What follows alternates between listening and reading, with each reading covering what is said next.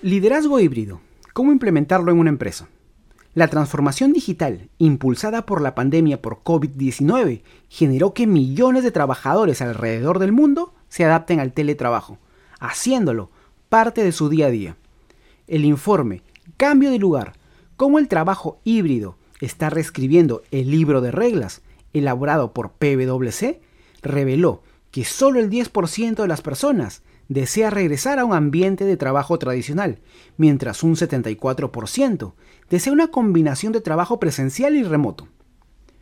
Esta situación implica una serie de cambios a nivel de infraestructura y liderazgo por parte de los directivos y los líderes. Es en este momento en el que el liderazgo híbrido entra a tallar. Se trata de un nuevo tipo de liderazgo que consigue equilibrar los comportamientos racionales con las necesidades emocionales.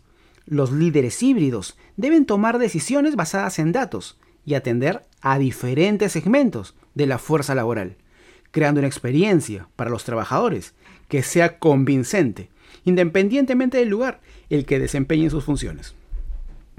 Implementar el liderazgo híbrido significa dominar las tecnologías que utilizan los trabajadores y estar tan cómodos en los espacios virtuales creados como en la oficina física. El informe de PwC indica que puede resultar complicado saber por dónde comenzar para sacar el máximo provecho de un trabajo híbrido durante y después de esta pandemia. Sin embargo, existen pasos que las empresas pueden tomar para asegurarse de que van en la dirección correcta. Veamos algunos ejemplos.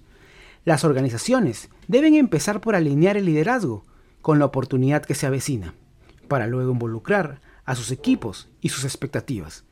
También resultará necesario evaluar el estado de madurez actual de la organización, trazar el camino a seguir para priorizar el viaje e invertir en liderazgo para llegar al objetivo deseado.